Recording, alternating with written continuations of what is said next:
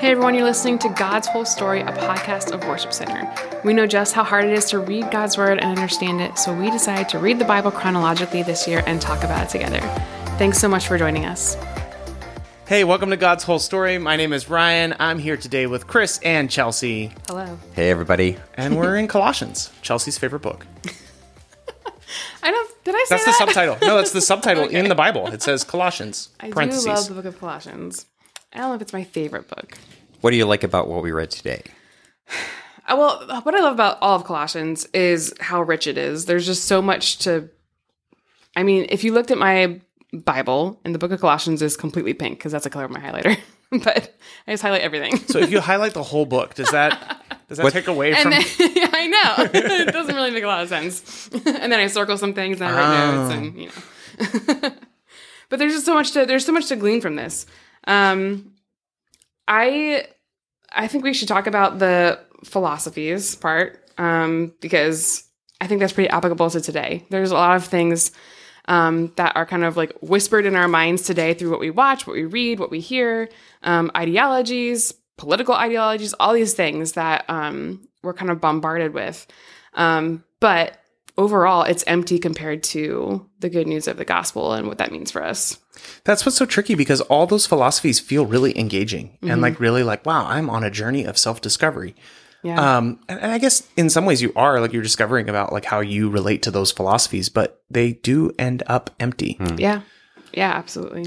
Well, I mean, Paul's secret here it, it, mm-hmm. that he reveals. Uh, Often, Paul loves to like have mysteries or secrets and then tell everybody what they are. so anyway, the secret of Colossians, he's like, it, the secret here is that Christ lives in you, and it's like it almost feels a little anticlimactic because it's kind of like, really, that's the secret. But when you compare it to like the emptiness of these philosophies and stuff, that the fact that we have Christ indwelling presence within us, within the body of Christ, that I mean, that's such an amazing thing. I have noticed a couple times throughout a couple different letters he alludes to like the, the answer to these things is Christ, mm-hmm. which is not. It makes no sense. I had, I had a professor once that was like, "Well, yeah, the answer to all the Old Testament is Christ." Well, that doesn't. Christ is not an answer to anything. Does that, does that make sense? Like, it's not like you ask a question. It's like, well, Christ. it's like what? What?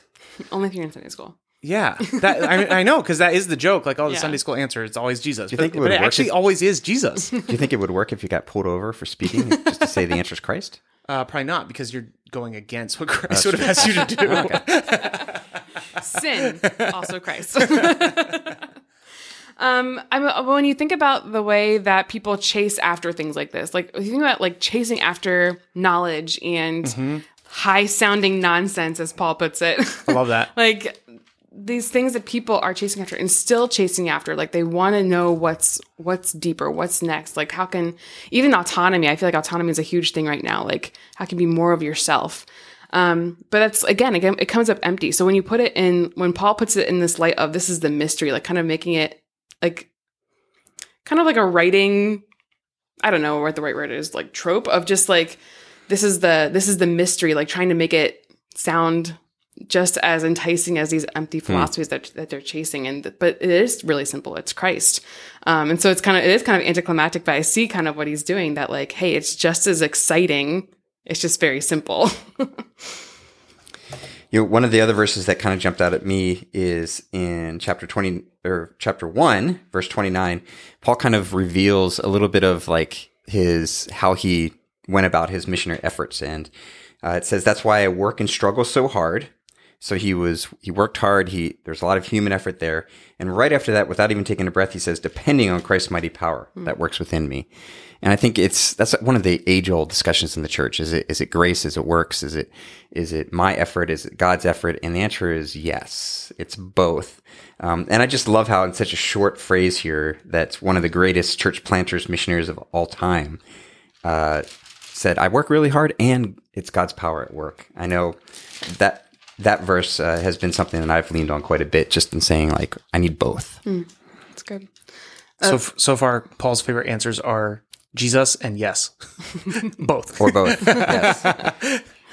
Uh, the verse before that actually kind of stuck out to me. I I am kind of intrigued by the way that Paul takes responsibility for believers. Like, I don't know if that's the right way of putting it, but that's kind of how I read it. That he that they want to present them these believers to God, perfect in their relationship to Christ, and he agonizes over them, the churches and the other believers who's never even met. Like he just takes a lot of like just such such a fatherly figure to these churches. But yeah, I don't know. Like, what does that mean that he wants to present them to Christ? Like, is there a responsibility there for on his part that he feels? Do you think he's speaking as like the evangelist who brought the gospel to them? Like, is is it like, hey, like I, I am bringing this message to you, and I want you to like he wants to disciple them well. I mm-hmm. think like he mm-hmm. wants to see them. I think if you've done like if you've had people in your life that you've identified as people you're trying to pray for or show the love of Jesus to or disciple, I, I think it, it makes sense to feel that way. Like, yeah, I want you to end up in a place where you're a mature believer and you're able to believe well and live well. I think it's also kind of reminiscent of like the church is.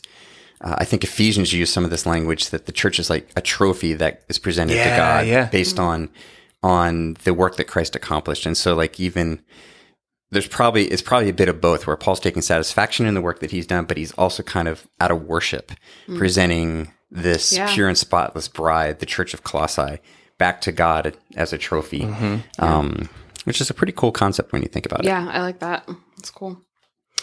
Um, and then, like I said, there's just a lot of practical things in Colossians, which I think I think that's why I underline it so much. Where it talks about like being filled with tenderhearted mercy and kindness and humility, all these different things of just this is a practical way that a Christian lives his or her life. Just to yeah, it flows out of Christ and our relationship with Christ, and this is what it looks like. Uh, we get another household code. Oh yeah, it sounded very similar to Ephesians. It is. It is. It's very similar, and that that is one of the things. Like when we read the Bible and we read holistically the whole thing, it is interesting when things pop up that are almost the same. Like what does that tell us? Well, it tells us that Paul wrote this because it sounds very much like what he wrote in Ephesians. But it also tells us that the theology that he's teaching all these churches is consistent and it's important and it's valuable. So we should also take this for ourselves today.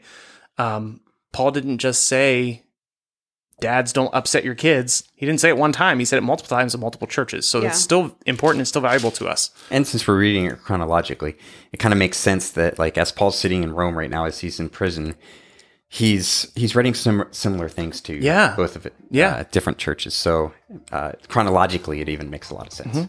Yeah. It's good. All right, guys, we'll be back again tomorrow. We'll be digging into Philemon. So that'll be fun.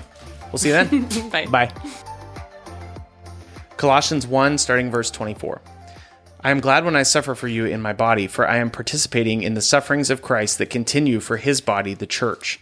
God has given me the responsibility of serving his church by proclaiming his entire message to you. This message was kept secret for centuries and generations past, but now it has been revealed to God's people. For God wanted them to know that the riches and glory of Christ are for you Gentiles too. And this is the secret Christ lives in you. This gives you assurance of sharing his glory. So we tell others about Christ, warning everyone and teaching everyone with all the wisdom God has given us. We want to present them to God perfect in their relationship to Christ. That's why I work and struggle so hard depending on Christ's mighty power that works within me. I want you to know how much I have agonized for you and for the church at Laodicea, and for many other believers who have never met me personally. I want them to be encouraged and knit together by strong ties of love. I want them to have complete confidence that they understand God's mysterious plan, which is Christ Himself. In Him lie hidden all the treasures of wisdom and knowledge. I am telling you this so no one will deceive you with well crafted arguments. For though I am far away from you, my heart is with you, and I rejoice that you are living as you should and that your faith in Christ is strong. And now, just as you accepted Christ Jesus as your Lord, you must continue to follow him. Let your roots grow down into him and let your lives be built on him. Then your faith will grow strong in the truth you were taught, and you will overflow with thankfulness. Don't let anyone capture you with empty philosophies and high sounding nonsense that come from human thinking and from spiritual powers of this world, rather than from Christ. For in Christ lives all the fullness of God in a human body. So you are already complete through your union with Christ, who is the head over every ruler and authority. When you came to Christ, you were circumcised, but not by a physical procedure. Christ performed a spiritual circumcision, the cutting away of your sinful nature. For you were buried with Christ when you were baptized, and with him you were raised to new life because you trusted the mighty power of God who raised Christ from the dead. You were dead because of your sins, and because of your sinful nature was not yet cut away. Then God made you alive with Christ, for he forgave all your sins. He canceled the record of the charges against us and took it away by nailing it to the cross. In this way, he disarmed the spiritual rulers and authorities. He, uh, he shamed them publicly by his victory over them on the cross. So don't let anyone condemn you for what you eat or drink, or for not celebrating certain holy days or new moon ceremonies or Sabbaths. For these rules are only shadows of the reality yet to come. And Christ himself is that reality. Don't let anyone condemn you by insisting on pious self denial or the worship of angels, saying that they have visions about these things.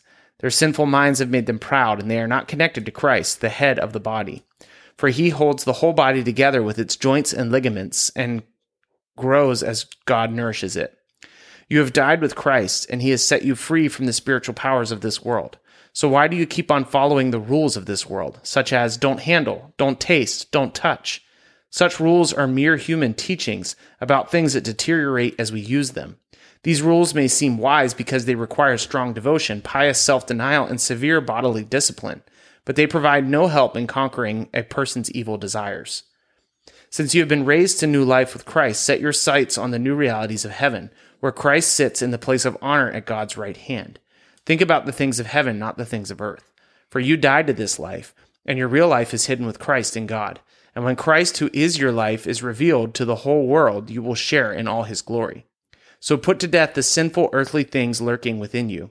Have nothing to do with sexual immorality, impurity, lust, and evil desires. Don't be greedy, for a greedy person is an idolater, worshiping the things of this world. Because of these sins, the anger of God is coming. You used to do these things when your life was still part of this world. But now is the time to get rid of anger, rage, malicious behavior, slander, and dirty language. Don't lie to each other, for you have stripped off your old sinful nature and its wicked deeds. Put on your new nature and be renewed as you learn to know your Creator and become like Him. In this new life, it doesn't matter if you are a Jew or a Gentile, circumcised or uncircumcised, barbaric, uncivilized, slave or free. Christ is all that matters, and He lives in all of us. Since God chose you to be holy, since God chose you to be the holy people he loves, you must clothe yourselves with tender-hearted mercy, kindness, humility, gentleness, and patience. Make allowance for each other's faults and forgive anyone who offends you. Remember the Lord forgave you, so you must forgive others.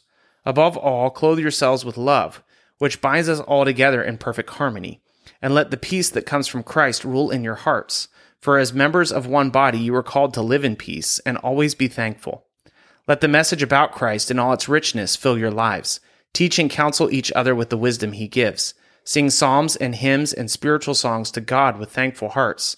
And whatever you do or say, do it as a representative of the Lord Jesus, giving thanks through him to God the Father. Wives, submit to your husbands as is fitting for those who belong to the Lord. Husbands, love your wives and never treat them harshly. Children, always obey your parents, for this pleases the Lord. Fathers, do not aggravate your children, or they will become discouraged. Slaves, obey your earthly masters in everything you do. Try to please them all the time, not just when they are watching you. Serve them sincerely because of your reverent fear of the Lord. Work willingly at whatever you do, as though you're working for the Lord rather than for people. Remember that the Lord will give you an inheritance as your reward, and that the master you are serving is Christ.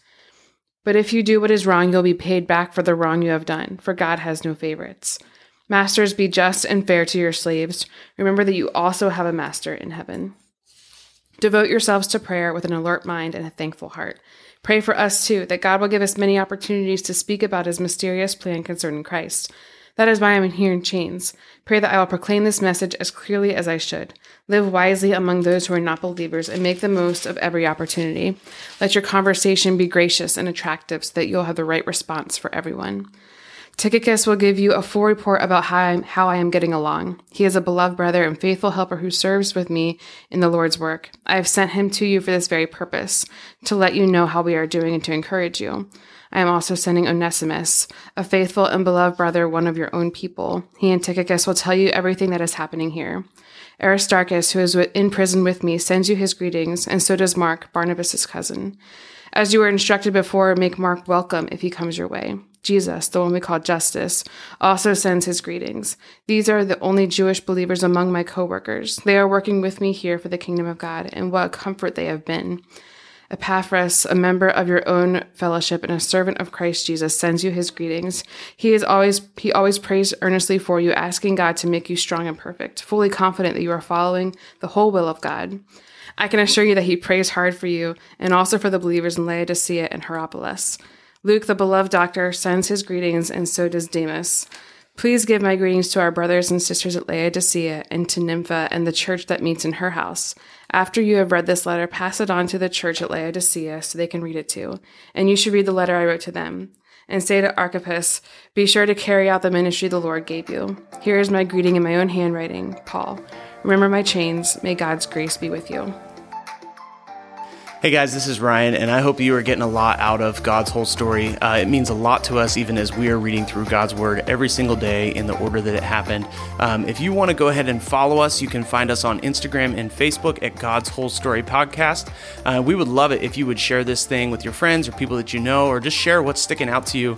Uh, you can either send us a DM or you could actually email us at podcasts at worshipcenter.org. You can email us if you have any questions, if something stuck out to you, if you'd like us to pray for you.